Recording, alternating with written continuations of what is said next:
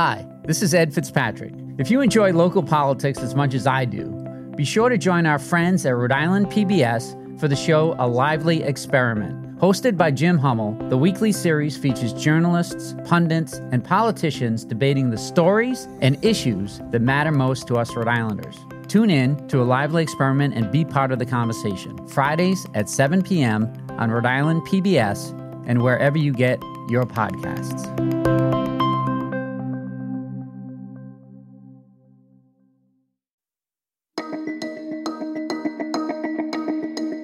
From the Boston Globe, this is Rhode Island Report. I'm Ed Fitzpatrick.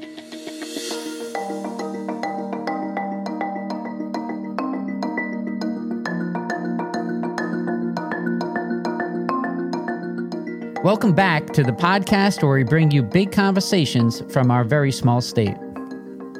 A state where the housing market is so hot, the former governor just sold her house for twice what she paid for it. That's right, U.S. Commerce Secretary Gina Raimondo's house is off the market. Her home on the east side of Providence sold for $1.1 million. This clears the way for the Secretary's move to an even more expensive housing market in the nation's capital.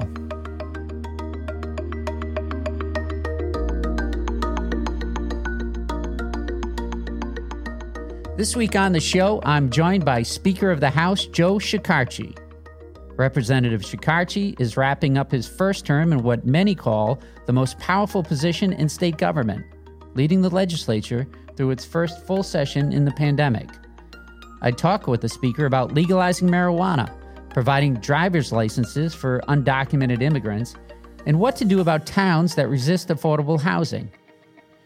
I also ask the question that's on all of our minds What's going to happen to the $160,000 worth of plexiglass put up in the State House as a COVID precaution?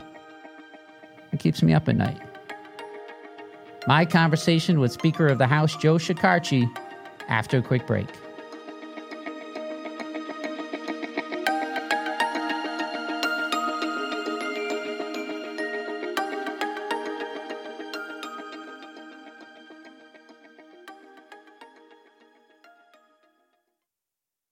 When you want to go beyond the headlines, let me recommend Rhode Island PBS Weekly. Rhode Island PBS Weekly is an award winning news magazine broadcast that gives you the full story, powered by investigative journalism and narrative storytelling. New episodes of Rhode Island PBS Weekly drop Sundays at 7:30 p.m. on Rhode Island PBS. Watch past episodes at ripbs.org slash weekly. That's ripbs.org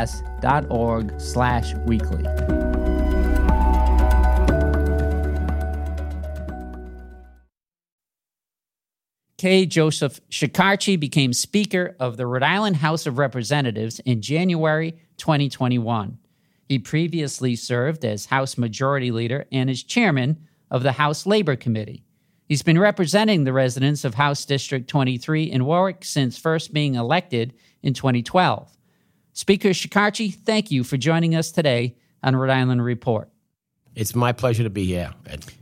Let me start by saying I know that you and a lot of people in Rhode Island are saddened by the loss of John Marinatto.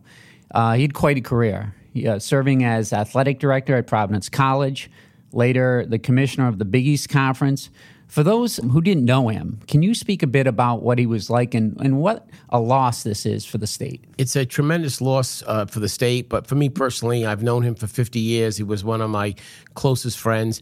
He was an individual who just cherished uh, education and young people. He helped a lot of people throughout his career. He rose up through the ranks. Uh, there was some really great stories in the Boston Globe on his career. He worked as a uh, team manager for Dave Gavitt when he uh, started at Providence College under a scholarship. He worked his way up. Uh, he was the athletic director for over 10 years. And then he became the commissioner of the Big East, which was a huge position. But he was just the type of person who helped everybody. Anybody who needed help, you called John Marinatto, he was there for you, no matter what it was. And he leaves behind a, a legacy of uh, a reservoir, if you will, of goodwill. Sorry for the loss of your friend. Thank you. The House uh, Finance Committee voted for a new state budget late last week. It's prime time up at the State House. Prime uh, time. Uh, one of the final and biggest tasks of the legislative session. It was your first session as Speaker of the House. So, how does it feel to be wrapping up your first session in leadership? Uh, I don't feel like I'm wrapping up. I'm just getting busier and busier. but it, it, feels good because we have a strong sense of accomplishment. I think we've done more this year than I have ever done in any year, any single year since I've been in the General Assembly. We did uh, the Promise program. We did minimum wage. We did nursing home staffing. We did the bill on climate. You know, we have a lot of other bills that are still pending. And of course, the budget was, uh, you know, it came out of committee. But it's the single most important thing that we do as a House of Representatives. Constitutionally, the budget starts in the House. House. We take that obligation very seriously. Uh, Chairman Marvin Abney and the entire Finance Committee spent hours and hours throughout this year. And it's a very difficult year with the pandemic, remote hearings, moving from the vets into the State House and, and back. Uh, they did a phenomenal job. It's a great budget. I'm extremely proud of the budget. I expect it to pass. Um, and I think that there's a little bit of uh, something for everybody there. And there are no tax increases of any, um, you know, long-term nature or no broad-based tax increases at all. As it turned out, 2020 was a hell of a year to start this new role. Uh, how do you feel about the way the pandemic was handled within the workings of the chamber, and what were some of the unique challenges of uh, doing it in a pandemic? Well, uh, it was unique because when we when we took over, uh, we clearly had members who were afraid to come back into the chamber. We're very close chamber. There's not a lot of space. It certainly isn't six feet between members or three feet between members. So it was, and we had plexiglass in the beginning. So yeah, I've got to ask you, what are you going to do with all that plexiglass? We, that, we, 166,000 in, in plexiglass is it going to be like a big salad bar? So I don't know what we're going to do with it. We we have it right now, just in case we, the, you know, there is another variant of the pandemic comes back. We haven't disposed of it. I, you know, I'm open to ideas. I think we should donate it to restaurants. Myself. So there's been challenges. The biggest thing was we had to amend our rules we didn't do any legislative work in the month of January, which was very unusual. And it made it even more compact because we did very little last year. In January, we had to have rules hearings and, and we had to amend our rules to allow remote voting, uh, remote hearings, and proxy voting. Governor McKee proposed legalizing marijuana, recreational marijuana, earlier this year. The measure didn't make it into the final budget. You've noted that there are now various proposals in the House and the Senate, and the legislature might not address the issue uh, in, uh, until the fall. But cannabis will be legal in Connecticut by July 1st, and Massachusetts has legalized it. So, can Rhode Island afford to wait when our neighbors are moving ahead? Yes. Absolutely, we can and we should because all the proposals are very divergent. And all the proposals I've seen, in my opinion, and I've only looked, scratched the surface of them because there's so many of them, really, you know, come from very strong advocates for either the cultivators or the um, dispensaries. I have to look at that and what's good for the state. If, if we're going to legalize recreational use of marijuana, we want to make sure the state gets its fair share. What's the main issue that needs to be ironed out before it? Uh, there's several issues, but number one, how much is the state of Rhode Island going to get? Who are we taxing? Some of the proposals I saw reduce the current dispensary fee from 500000 a year to 50000 Rhode Island would actually lose money under that proposal. I've seen some that require the cultivators to unionize. I've seen some that um, make the home grow um, unlimited. I've seen some that uh, restrict cities and towns from uh, how many they can have. It's by population population by liquor store. There, there, there are about six or seven legitimate proposals, and they're very divergent. There's a lot of areas we can look at. We have to look at social justice in terms of if we're going to legalize this, does that mean that people who are in prison and convicted for marijuana possession should be uh, uh, have an automatic review of uh, possible expungement, and and we're creating a whole new uh, industry here. Do we set aside one or two of these licenses for people in the minority community?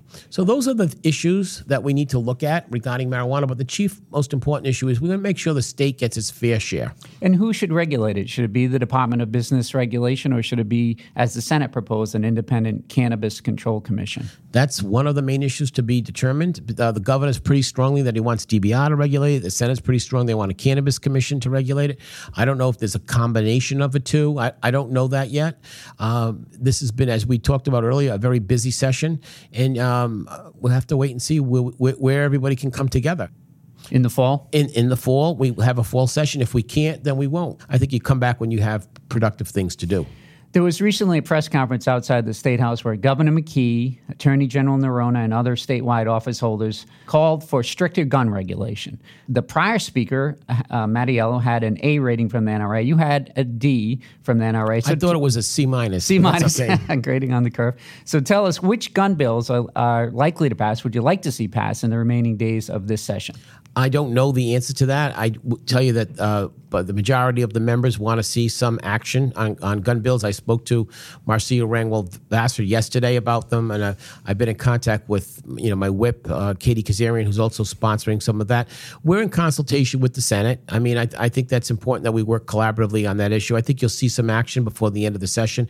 I just don't know which ones you're going to see but I want to pass good legislation that gets things done, not popular legislation just for the sake of being popular. I want it to make a difference. It's no secret Rhode Island is facing a housing crisis. You've made that one of your top priorities. During the budget briefing the other day, you talked about how some cities and towns are reluctant to offer affordable housing. You talked about the possibility of there being silent prejudice. So, what can be done if some towns simply say, you know, I don't want it in my backyard? Well, we would hope that uh, in this budget we have some incentives that would hope, hopefully, they would be a little bit more supportive. But ultimately, I, I think there has to be, if we cannot achieve this through incentives and education, then I think there has to be some measures of maybe possibly withholding state aid or limiting or capping it. Because what ends up happening is you have communities with large lot requirements, one acre, two acre, three acres, can easily accommodate three, four, five houses, and we have one house in some communities. We have a housing crisis. There are problems that need to be addressed. And it, I think it's not any one particular city or town's burden. I think it should be shared by everybody in the state. Well pricing out more and more people from affordable housing. And we're hurting our economy because if we don't have a good housing stock, good places for people to live, companies will not come here. The House Finance Committee budget would boost the threshold for taxing paycheck protection um, program loans from 150,000 to 250,000, but Rhode Island could still end up as one of the only states to tax both forgiven PPP loans and full unemployment benefits. How do you defend those decisions when you've had so much federal money at your at, at your disposal? So two things. First of all, the unemployment. Let's let's talk about that because that's a very interesting concept.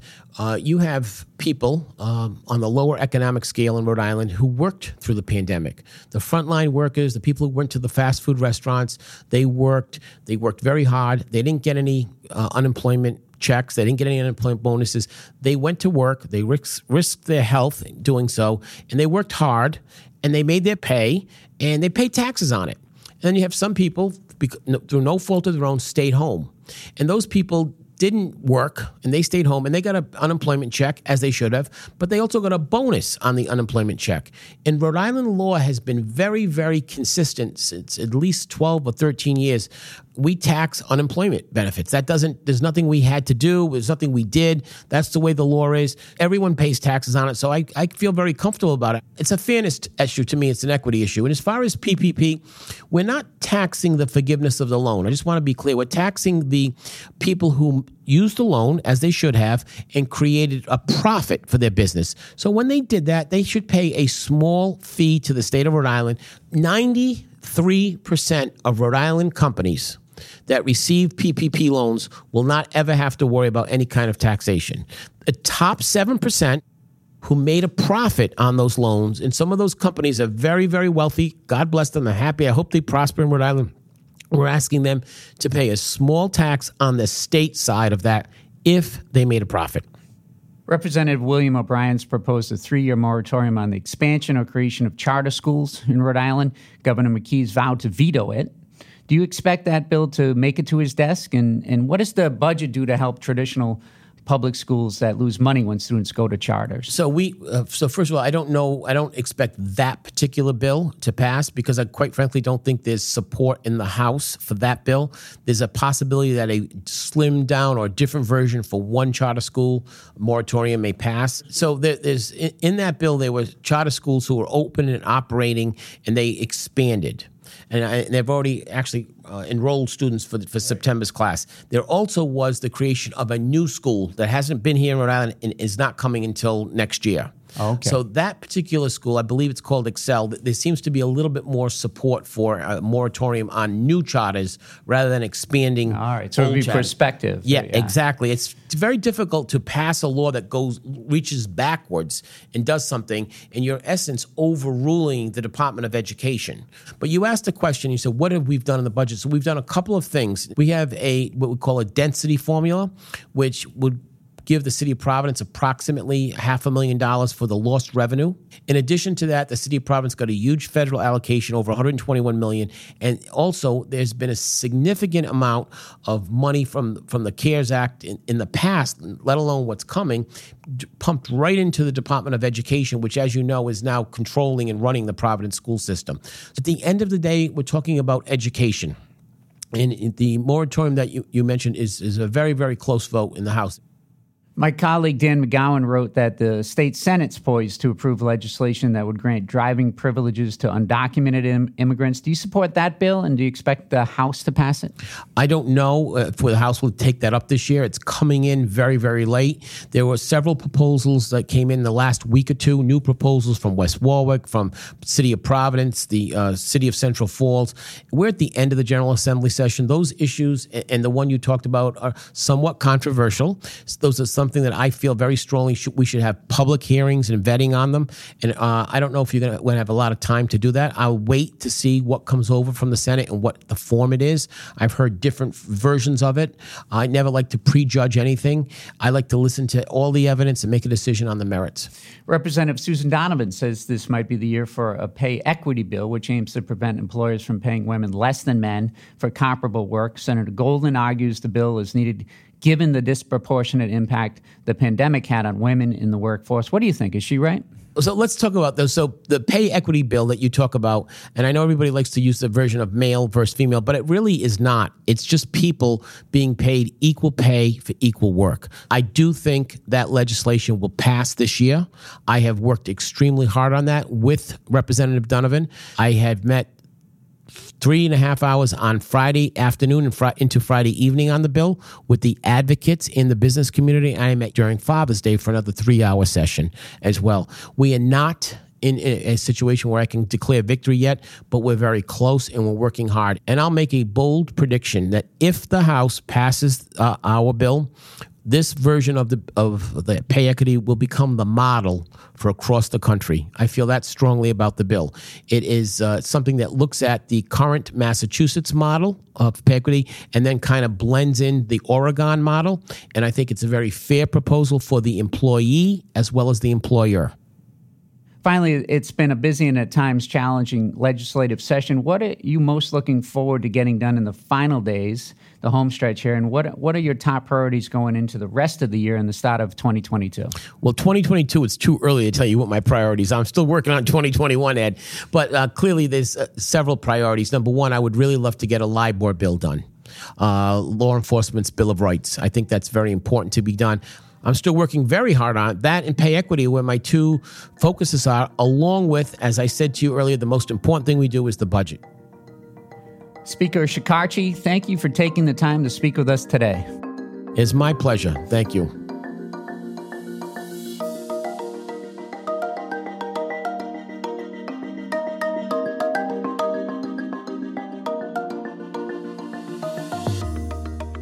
Here are a few other stories you should check out this week from Globe, Rhode Island.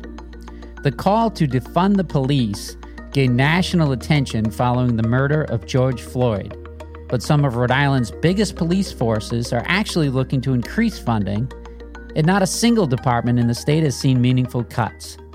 Brian Amaral brings us that report. My colleague Dan McGowan reports on proposed legislation aiming to grant driving privileges to undocumented immigrants in the state. And Alexa Gagosz talks with two Brown students working to replace the iconic red solo cup with a more sustainable alternative targeted at Gen Z consumers. Find all these stories and more at globe.com slash Rhode Island. That's globe.com slash Rhode Island. Rhode Island Report is a production of the Boston Globe. Today's episode was produced by Caitlin Harrop, Carlos Munoz, and Scott Helman. Audio mixing and mastering by Ned Porter. Music by APM. Have an idea for a guest you'd like to hear?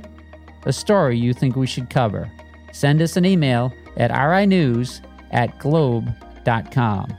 And if you like the show, please leave us a review on Apple Podcast.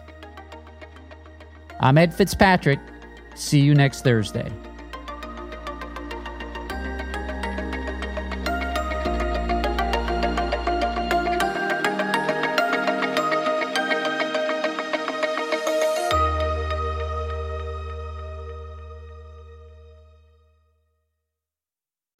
Looking to binge watch all your favorite PBS shows? You need Rhode Island PBS Passport. Masterpiece, Antiques Roadshow, Rhode Island PBS Weekly, and many more. Watch them all anytime and from any streaming device. Learn more about this member benefit at ripbs.org slash passport. That's ripbs.org slash passport.